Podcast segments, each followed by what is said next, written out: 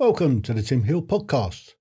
If you have the time, you can not only listen to the episodes, but you can also watch all the shows, and you'll find the links in the description below. Thank you. The Tim Hill Podcasts. Ordinary people's extraordinary stories. Welcome to the Tim Hill podcast. In this episode, I'm going to have a chat with Colin. So, Colin, if you can tell me when and where you were born, and if you can describe to me what it was like where you grew up, the schools you went to, and the education that you received. It's all yours, Colin. Okay. Well, you actually want me to reveal my age? Well, I mean, if you was a lady, I probably wouldn't. yeah. I was born the son of a poor sharecropper. I was born, uh, grew up on a farm in Iowa. I was born in Omaha, Nebraska in 1957 and um, actually was adopted as an infant. Oh, and so I, you know, never knew my birth family. I did find them later in life, though. So it's uh, gotten pretty close to some of my birth birth family on my mother's side. Well, we'll, uh, we'll come yeah. to that eventually. So let's uh, let's see what you can remember of okay, your time well, sort of uh, uh, sort of yeah, growing up, up in Nebraska. Iowa is where I grew up in. It's right oh, next. Iowa. Yeah, very very close to uh, the state line. Is not very far from the house that I grew up in. Did the farm sort go across the state line? No, no, oh, didn't, not quite. didn't cross over the state line. I drove over the state line a whole bunch, but is that just uh, trying to get away from the uh, the Smokies? yeah, and but, like uh, Dukes of Hazzard. and when I first went to school in in kindergarten at, up through the first few years of school, the school I went to was an old country school. It's three miles three miles south of the farm that I grew up on, and it was um, old, old, old schoolhouse, and there was only like maybe 10, 15 people in my class. And then about sixth grade, that was put into into the a larger school district. So I started to have to ride the bus to go a lot further to school. Big yellow but, bus, was it? Yes, yes, it was. and I was uh, I was very un- different from everybody else in school because I was a cowboy. Oh.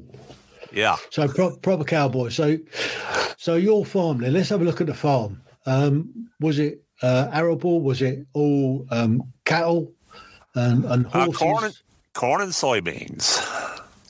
So, so where did the cowboy get cowboy bit come in then? Well, I had three dreams as a child: be a cowboy, be a pilot, be an actor. Uh-huh. And I had um, in the town that I the town that our address was is Henderson, Iowa. It's just a really small town population. I don't know why I remember this number so dis- so distinctly when there's a lot of my childhood I don't remember, but the population when I was there was 306.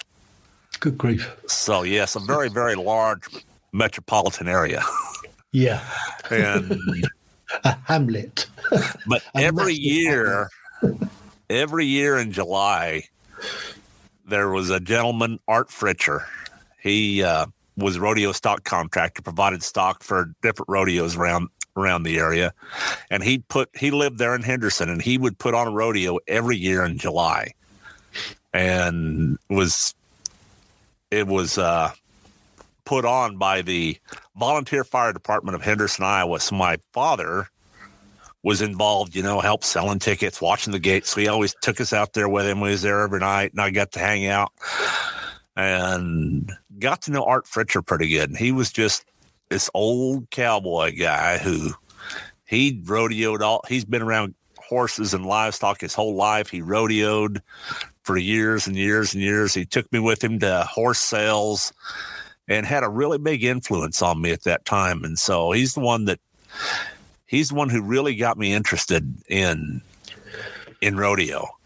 Uh-huh. And, so uh, let's, let's ex- we'll, we'll come on to the rodeo. Let's let's let's get your schooling out of the way um, first. So, what was the first school you can remember?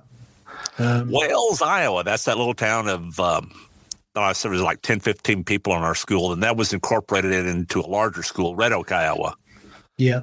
in sixth grade, and I I don't know how many people were there, and went I went there throughout up to the tenth grade, and I just didn't really like Red Oak. It was just I don't know, you know, I was so different from everybody there. Yeah. you know, Red Oak isn't a huge town or anything, but it's uh was really different and just wasn't getting along due to my background. People just you know, they thought it was funny that I was I was a cowboy and they I don't know. I just So and then in was, uh, was it the boots and hat that put them off? oh I don't know what it was. It just you know Wearing, people wearing your mean. chaps to work.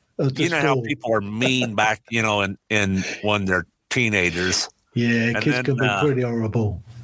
Yeah, and my parents bought a bar, actually, or a pub, and uh, in another town. Was in a different school district, and they had uh, living quarters uh, attached to it as well. So, Hmm. and we stayed there a lot. So that I was able to move my school district into Carson, Iowa, Carson, Macedonia. I remember. I always remember my first day of school and this is a smaller school. My my graduating class was, I think, about thirty five people. So it was a lot smaller than what Red Oak was. Went from Yeah. a hundred and some people down to thirty five people. And uh, my first day, I was walking in the school building. I'm trying to remember his name. But one of the seniors walked up to me. I didn't I, just out of the blue. I had no idea. He introduced himself to me and says, "You're the new kid." Says, "You going out for football?" I'm like, "Huh? What?" He's inviting me to go out for football, and says, "Yeah, sure." and so I went out for Were- football. I was Were just you the smallest kid. guy then? I was a scrawny kid. I was, you know, but I went out for football. And my junior year of high school, our football team was the only team in the state of Iowa to go undefeated, untied, and unscored upon for a whole season. Wow. Our defense did not let one, one, not one touchdown, not one field goal, nothing past us. Wow. And um, I'll never forget the last game. What what was what position were you playing then? the bench. Water boy. Yeah. well, I, I was a de- I was a defensive end, but you know, as scrawny as I was, I was not built to be a defensive end, but yet Mhm. that's what I was. and I, I got some playing time. Yeah. But uh, the last the last game of that season in my my junior year of junior year of high school, the last game, end of the fourth quarter, tied 0-0. and the uh, opposing team won the flip, and they got to go first to to do the tie. So they had. Four, you know, they were able to have four downs to try to get a, f- yeah. and we stopped them cold. And they got really close. It went down to them them trying to kick a field goal, and we blocked it. And then when we had the ball, we scored six points. The last game ended six nothing. Way. The next year, the next year, our coach he'd tell us is, yeah, this you know we're playing this team. This is yeah, and our coach, their coach just called me says, we know we can't beat you, but we just want to score against you.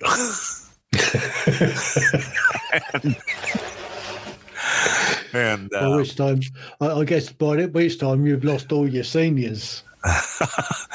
So, oh, we still had some really good guys. We didn't lose that many seniors, but we had some really uh, a lot of the ones that were the the defense that um, that were really good that helped us in my junior year were were in my class. But uh, the first few, the first like three games, shutouts. Once again, nothing. And um, I was doing, I was, you know, riding some bulls at that time as well at some amateur Mm. events. And I always like to say that uh, this is how it happened that at a rodeo in somewhere in Nebraska, after I got off, bull stepped on me. I had some cracked ribs. Oh, So I wasn't able to play at our next game.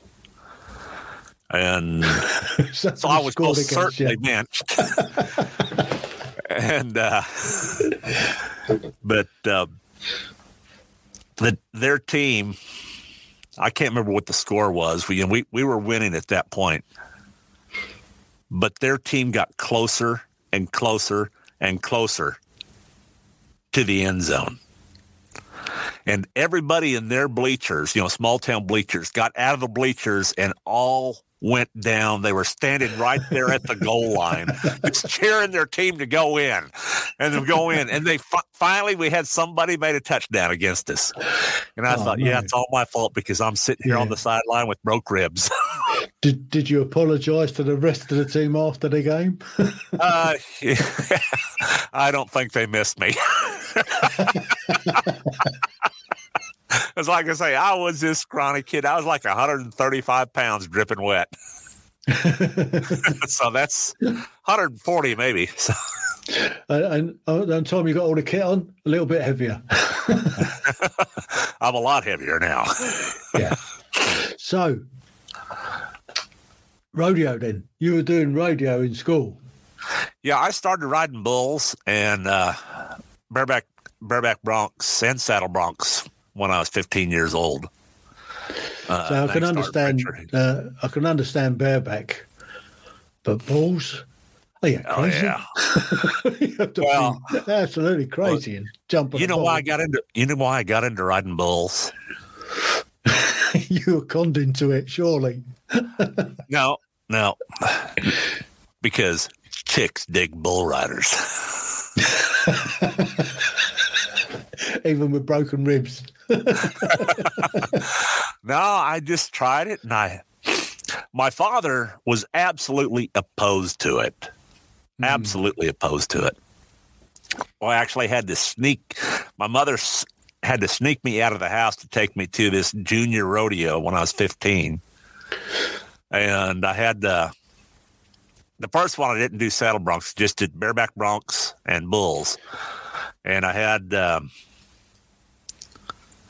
I had my bull in the afternoon performance and the evening performance I had the bareback horse. Mhm. But didn't do too well at first. But I remember going back home afterwards. My dad found out and he just is he always says, Oh, you're just gonna get her. Did you get hurt? I says, Nope. I bounced. he he thought, you know, that would be it. He thought, you know, I get there and I get scared and it's no, no. Yeah, it just it just made me more committed. And what and I went on in rodeo to in uh, in professional rodeo. It's like the NFL of rodeo is the Yeah. Professional Rodeo Cowboys Association, and to go into the Professional Rodeo Cowboys Association, you start out on a it's called a permit. You have to win so much money on a permit within a given amount of time to Yeah. earn your membership. qualify. Yeah, to earn your membership as a card holder into the PRCA. And I did. Uh, I got my permit filled, and a lot of the guys, you know, I went to a lot of amateur rodeos before that, Hmm. and for some reason, there was just some guys that just, you know, they thought they were really big shots, and I just, I always thought, you know, I'm not going to hang around these amateur rodeos all my life. And a lot of them, that, that's all they did because you know they could stay close to home, didn't have to travel, Yeah. but you couldn't win as much money there. I always had my eyes set on the PRCA, and they just always, yeah, you can't do that. well, Well- I did. I did. Just, just just talking of rodeos. Um, when I was in Berlin, in well, we we got posted to Berlin uh, from nineteen um, seventy eight to nineteen eighty, and I joined the um, the Berlin chapter of the European Rodeo Association. Oh, okay. um, uh, over uh, over in the, the American sector. And there was there was a few guys over there, and they had this uh, this old bucking machine Um, we, couldn't get horses and, and, and bulls into to Berlin, um, so we used to have little competitions on this this bucking machine. Um, so, so I used to ride bareback on that. Um, I tried I tried bull once and it is it wasn't for me. that reminds me. Of, um, have you ever heard of the movie Urban Cowboy? Yep. With uh, oh John Travolta. Yeah. The the bar or the honky tonk as they called it, you know that that Yeah. that, that was in uh, was Gilley's, Mickey Gilley, and I, I actually got to be a friend of Mickey's later on in, life, and um, but so after that movie came out, Urban Cowboy, that got to be just so popular. Oh, you got to you got to go to you got to go to Gilley's down in Pasadena, Texas. but then during uh, my rookie year in the PRCA, my first year as a full member, I was at the rodeo at the Houston Astrodome, and a bunch of us went down to Gilley's just to hang out, you know, and check it out and have fun. And there was a competition on this bucking machine when we were there. and we were watching it. And here's all these, you know, these local guys, you know, like they're big, really tough, hard, tough cowboys and that. They're slapping their face, getting all psyched out. And I'm standing over here watching them with some of the top bull riders in the entire world. you know, guys in the top 15 of the, of the PRCA that go to the national finals rodeo. A couple of world's champions were standing there. Yeah. And I, all I could think of is if these guys knew who was standing over here watching and laughing at them, I wonder if they'd feel so tough then. Did, did did you put a ringer on? we Take ju- some we just stood, we just stood and watched. We didn't get on, you know. Uh, so I think we missed. I think we missed the the deadline for the entries, so we we didn't Oh, get right. entered. We didn't get entered in that one. So, So let's talk a bit more about rodeoing then. Um, okay. So you started off in the amateurs, and, and how often did you manage to get some practice before you sort of go and do a competition, or or was it just turn up, hope for the best? Well, a little of both. What I do sometimes is I had a friend that had a rodeo school, and I'd shell out some money to go to one of his schools before I break out, just so I can get on a bunch of bulls. And since living in Iowa, there wasn't a place where anybody really had any practice pins. Now, if I would have lived in Texas a lot, a lot sooner, there you can get practice bulls anywhere you go to down there. But when I was in Texas, there was somebody that had some practice. I yeah, I I go to them. I lived Yeah. in Texas for a little while, but uh, and a lot of it though was back in those days just showing up. Today it's oh with uh, professional bull riders now it's it's a huge huge deal, but Hmm. it's a lot more. But uh, with me, where I went wrong in my rodeo career, I grew up in a house that was very negative, uh, mentally and physically abusive. And so I just, I had this attitude, you know, I had, you know, I had a father was this, what makes you think you can do that, you big dummy? Hmm. And things like that. And I just, It was so Well, I encouraging. yeah. I, I, one thing that I'll never forget after I filled my permit and I became a full member, a, a card holder in the PRCA, I um, was going to my first big rodeo that only card holders can enter. No permits allowed at this one. Mm-hmm. And this is, you know, this is the day, this is the day that, okay, I'm going to my first big rodeo. I'm a card holder now. And on my way to the airport, I stopped in and I saw my mother and told her what was going on. She goes, I don't know why you're going there. Those people are professionals and you are not.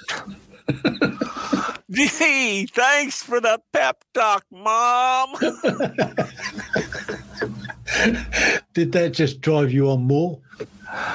Ah, uh, it just it knocked the sails out of my wind. It knocked the wind out of my sails. Mm. Yeah, the sails out of my wind. Yeah, but yeah, it. it uh, so I fought my head a lot, and what I learned later in life, though, is I'm looking back at it,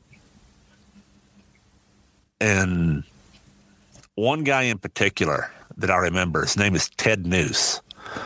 He was he uh, he Ted and I were rookies in the PRCA the the same year, 1980. Ted was rookie bull rider of the year in 1980. He went on, I can't remember what year it was, to become a world's champion.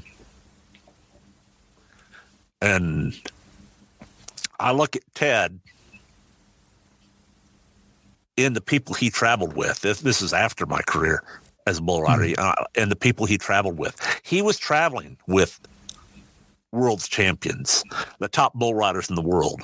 That's who he traveled with.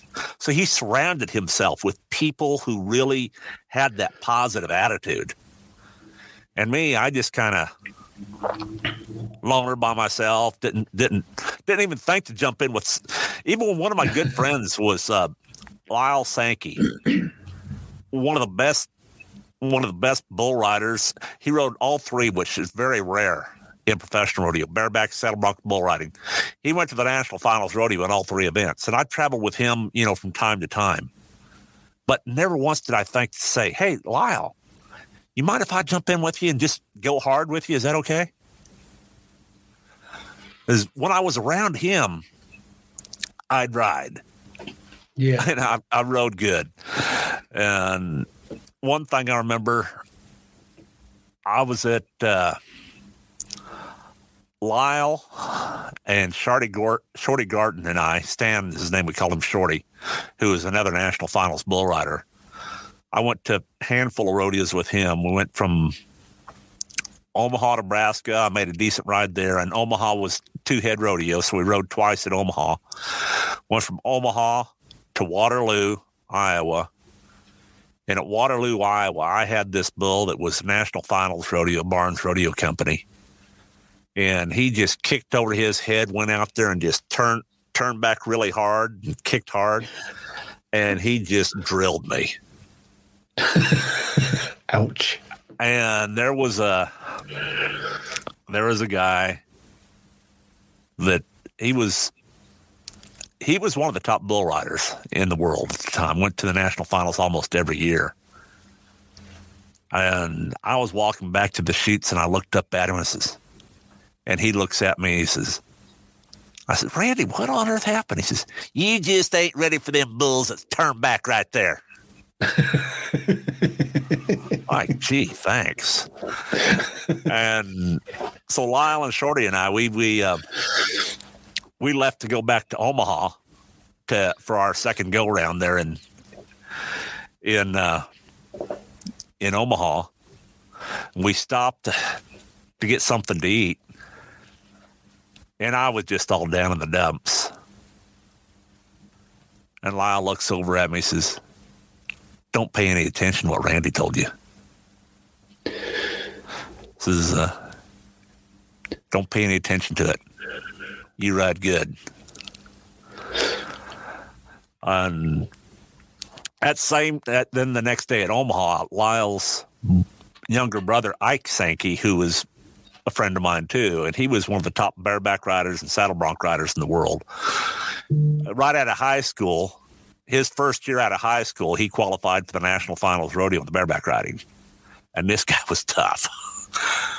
but I, um,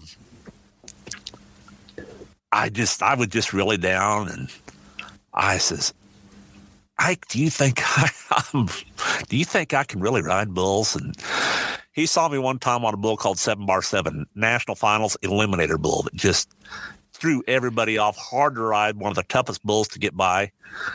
And he looks at me and says, I saw you go seven seconds on Seven Bar Seven right here at Omaha one year. And anybody who can do that is Dadgum, sure a bull rider. I'm like, okay, okay. but after Good that, we're in Dallas. Yeah, after that, uh, down in Dallas, Texas. And I'm getting on this little bull that um, I'm putting my rope on him, getting ready to getting ready to get uh, whoever pulled my rope looked at me says, You got him? I goes, Yeah. I says, Well, this guy I told you about earlier, Randy, he says, Randy had him a couple weeks ago and throwed him off. I was, Oh, really? Did he now? Did he now? and so I that that psyched me up. And I got my rope pulled, jumped up on my hand, and I nodded my head, and this bull went out there just back one way, the other way, and just and I spurred him the whole way. And I jumped off and I walked past I walked back to the chutes, and there stands Randy. He goes, Randy, how you doing? Do you And think he- he knew? Oh, he just glared at me. he just glared at me. You're gonna love it. Oh yeah, I did. So, what was the what was the highest that you got to? Did you get to, to the worlds and and and did you get up No. to Calgary? Get to the Ah. Stampede? The the biggest rodeo I worked at is Cheyenne Frontier Days. It's one of the biggest rodeos in the world. Cheyenne is a Cheyenne Frontier Days, Cheyenne, Wyoming, and my last time at Cheyenne was 1989. If you've ever heard of the movie Eight Seconds, it's Yeah. about a world's champion cowboy that dies in the arena. Lane Frost. Lane was a friend of mine. At Cheyenne, you ride two times. The top 15 from the first two go rounds, we call them, go into the short go round or some championship go round on the final day of the rodeo. Lane and I had our our two long go bulls the same days that year at Cheyenne, Tuesday and Thursday. I did not make the short round. Lane did. So I thought I was going to stop and watch, you know, stay and watch. And I said, you know what? If I stay, I'm just going to be ticked off because I'm not in it. so went home, and it was that day in the short go round that Lane made a good ride. It was his get offs that he just fell face face down in the mud after he, got off. This bull stepped on his chaps Oh, kept him from getting up, came back around, put a horn in the middle of his back, broke a rib, and the rib rib punctured an artery. And and died on the arena on the arena at Cheyenne. that's And I'll never forget the last thing um, on Thursday after our bull rides, we were all back behind the chutes, you know, changing, putting our gear up and just having fun talking. Last thing Lane ever said to me is he called me an old fart. and, and that was, uh, because he was getting on by then. yeah, I was 30 something and he was 25 at the time. And that just, Hmm. you know, that that's, that's a good memory for me. Yeah. But, uh, So, what's uh, what's your worst memory of being in the rodeos? Oh, my worst memory of rodeo? I don't What have a your worst memory of rodeo. What's your best memory? All of it. All of it. Did Did you manage to make a living out of it? I scraped by. I said, it was just my attitude. You know, there was times that, you know, I'd be getting up when I'd go to ride and I'd, I'd, I'd hear those, you know, like especially if I had, you know, was getting low on funds and I really had to make some money. Yeah. in my head, oh, I got this to pay and this to pay, and I just I'd fight my head so much, and that's like I say is my well, my worst memory is okay. My biggest regret is not jumping in with somebody Like, well, l- here's another example Lane Frost. There was Lane, traveled with Tuff Hedeman, another world's champion. Clint Branger, one of the top bull riders in the world. Jim Sharp, another world's champion. You know, these guys all, tr- and Cody Lambert, uh, another guy, top top bull rider, top saddle bronc rider. They all traveled together and they fed off of each other. Yeah. And that's what it took. But it's, yeah, it's I really guess that, that positivity all the time. absolutely. Um, that, And- that, that's got to rub off somehow. Yeah, like I say, when I found when I was with somebody like that, I'd do well. But Yeah. then when I wasn't, and and that was that was my fault. I didn't know. I, you know, when I was raised in that environment, I didn't know how to do it. You know, I didn't know how to cope. I didn't know how to. I didn't know that I could succeed. But there were times, you know, I rode some of the bulls. I rode some of the bulls that buck off some of the best in the business. And yet I couldn't put two and two together. Says you rode that bull that bucked off this guy and this guy. So yeah, you are good. I just could not learn that in my head. Hmm. It just, I don't know. So, what was the uh, the catalyst that, that uh, encouraged you to retire? Well, my last year as a competitor, um, the year before the year Lane died, I went, uh, I go from Burwell, Kansas, McCook, Nebraska, Cheyenne, Wyoming. So that was 1989 when Lane died. 1990, McCook, or Burwell, Burwell, Kansas, I tore my groin muscle in my left leg. Yeah, I was making a really good ride, and right before the whistle blew, I just felt something pop. And I'm like, ah! And that took my concentration away, and down I went. I mean, the whistle blew. I think I was still in the air when the whistle blew. So, does that does that count or not? if you have the tail of the rope in your hand and you haven't touched the bull or the or the ground, The deck. yes, then it's then it's a score. But I didn't, and so I walked back to the chutes and I just you know holding onto my leg. I could feel I didn't know what was wrong at the time, but I could sure feel something. Then McCook, Nebraska. The next night, I got on with that torn groin muscle, and this bull just turned inside out on me and he just went crazy and he just I was I went down harder than I ever had in my entire career.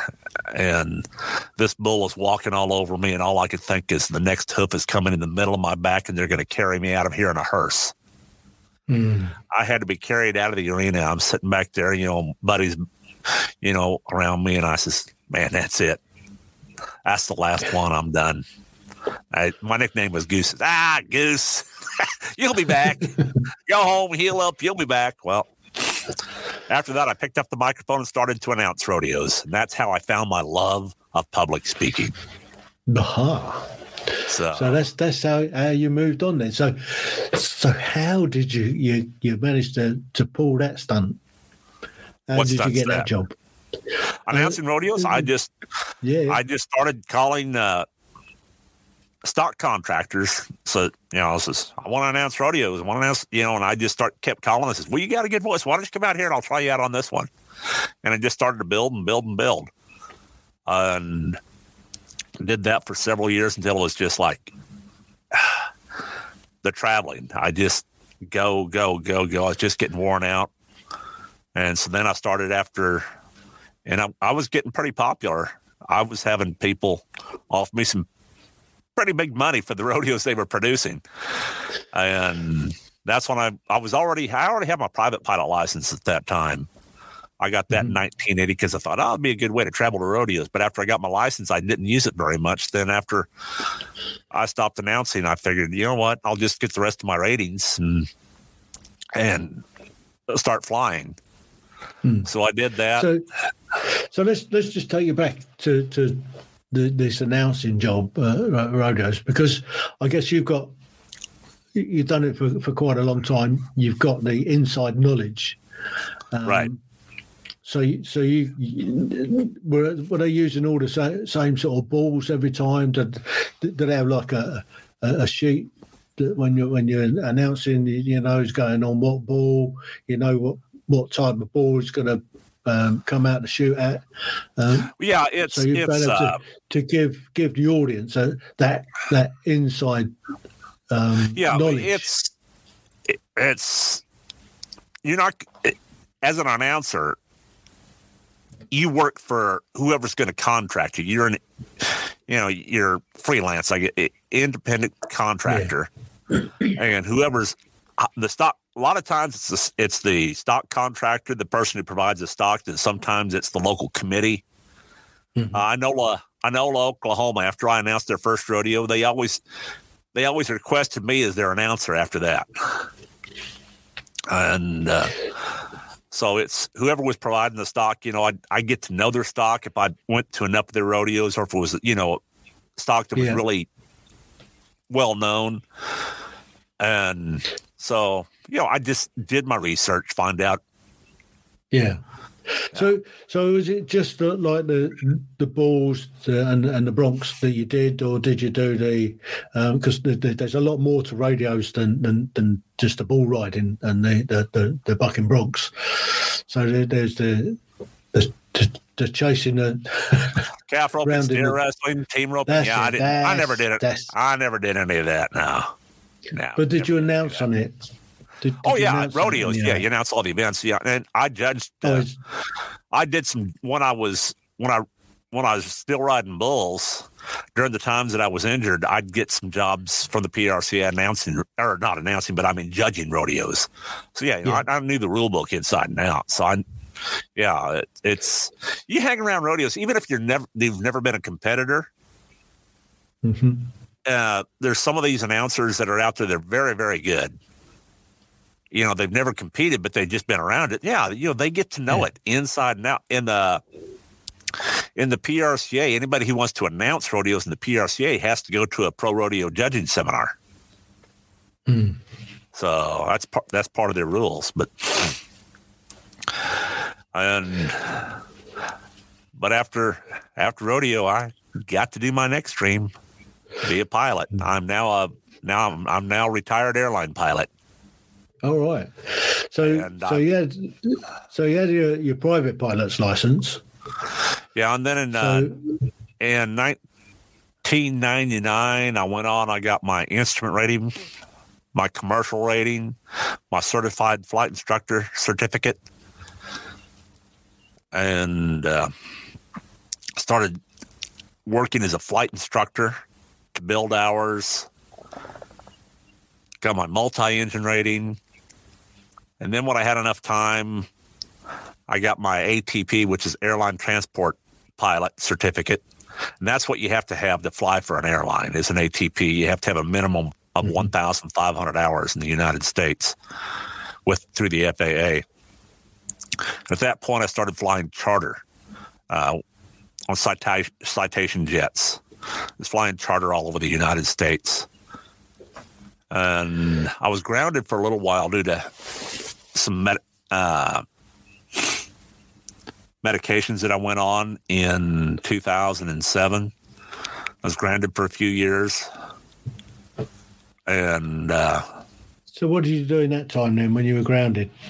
Were you able to, to, to carry on doing stuff to um, to keep your, sort of skill level up? I guess there's a, a certain amount of skill to being a, a, a, a professional airline pilot. well, at first, I just, whoa, whoa, is me. and I actually, it was, I was on antidepressants. That's at the time, the FAA did not allow antidepressants of any kind whatsoever. Hmm. And my wife says out of boredom that uh, and what I'm about to tell you, she said I did it out of boredom. I put on a uniform, you know, with the epaulets and and I Yeah. put a paper bag over my head with you know eyes cut out and made a YouTube video says I am the Prozac pilot.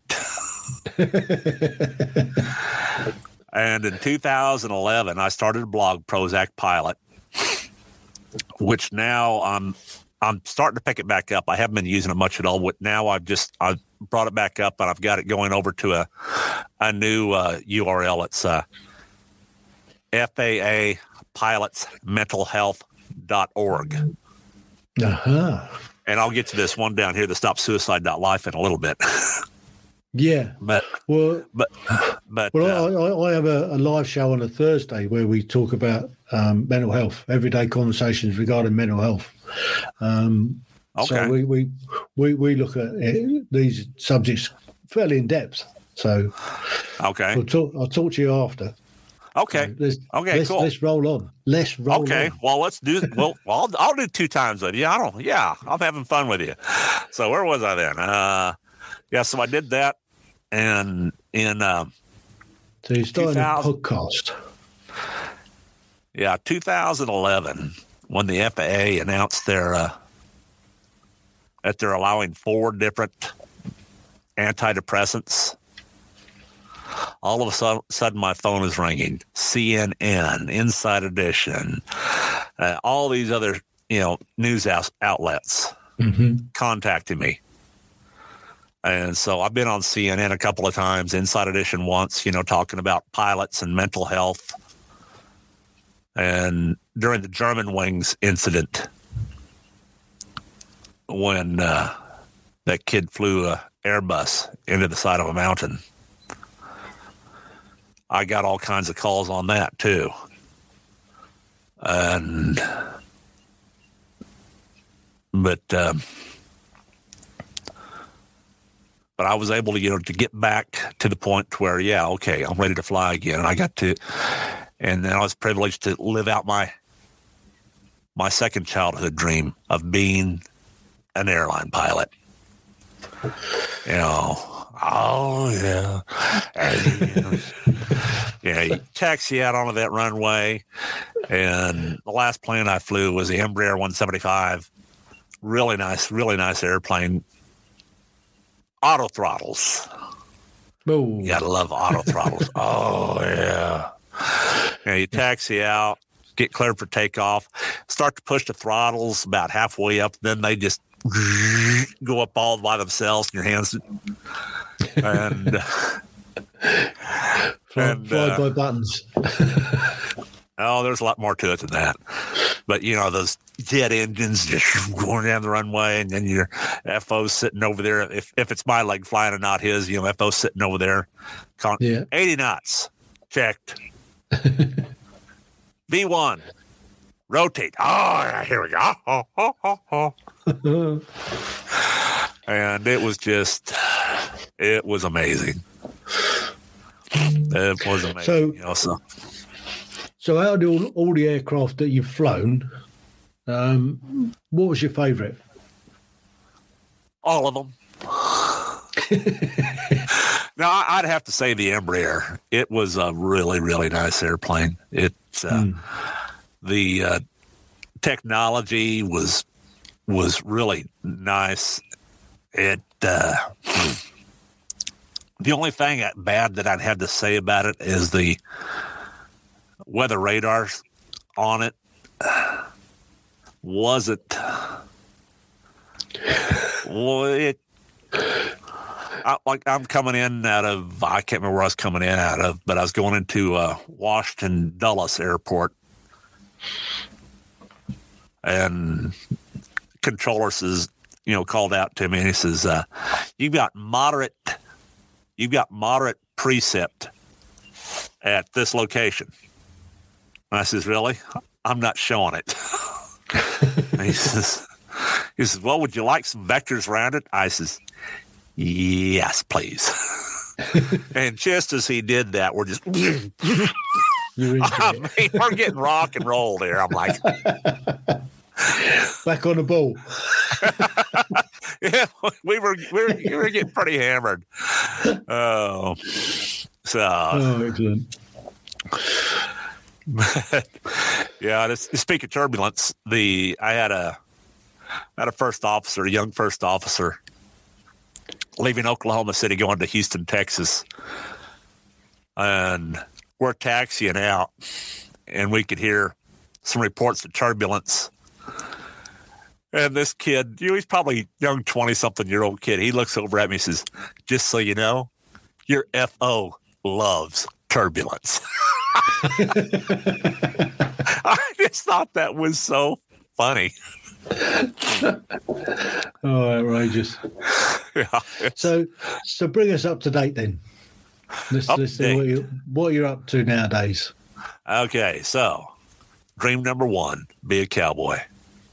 I did that. I got to compete with some of the legends in the sport of rodeo, and that that was such an honor to be able to, you know, I I can you know Lane Frost, Donnie Gay, eight time world's champion bull rider, Ted Nuce, world's champion bull rider, Charlie Sampson, first African American to ever win a world's championship in professional rodeo.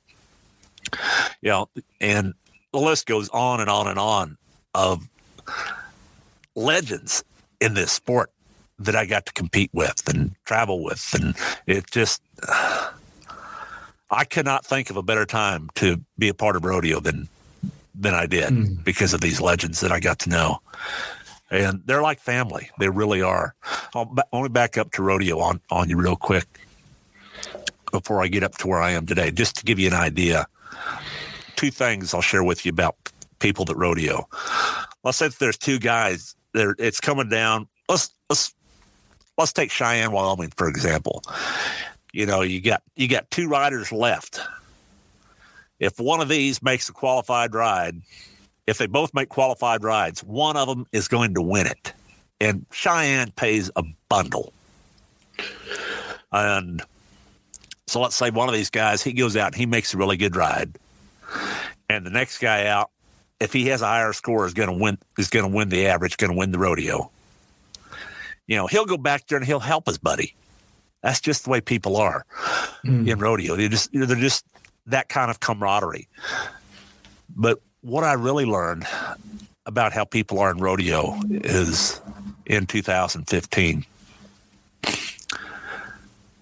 I had my oldest daughter die. Um, lost her to cancer on January 29th, 2015. But um, there was a gentleman, Bobby Brown, that he he'd been in. He's a saddle bronc rider, one of the top saddle bronc riders in the world. Older than I was, so he'd been around pro rodeo a lot longer before when I came in. And this guy was tough.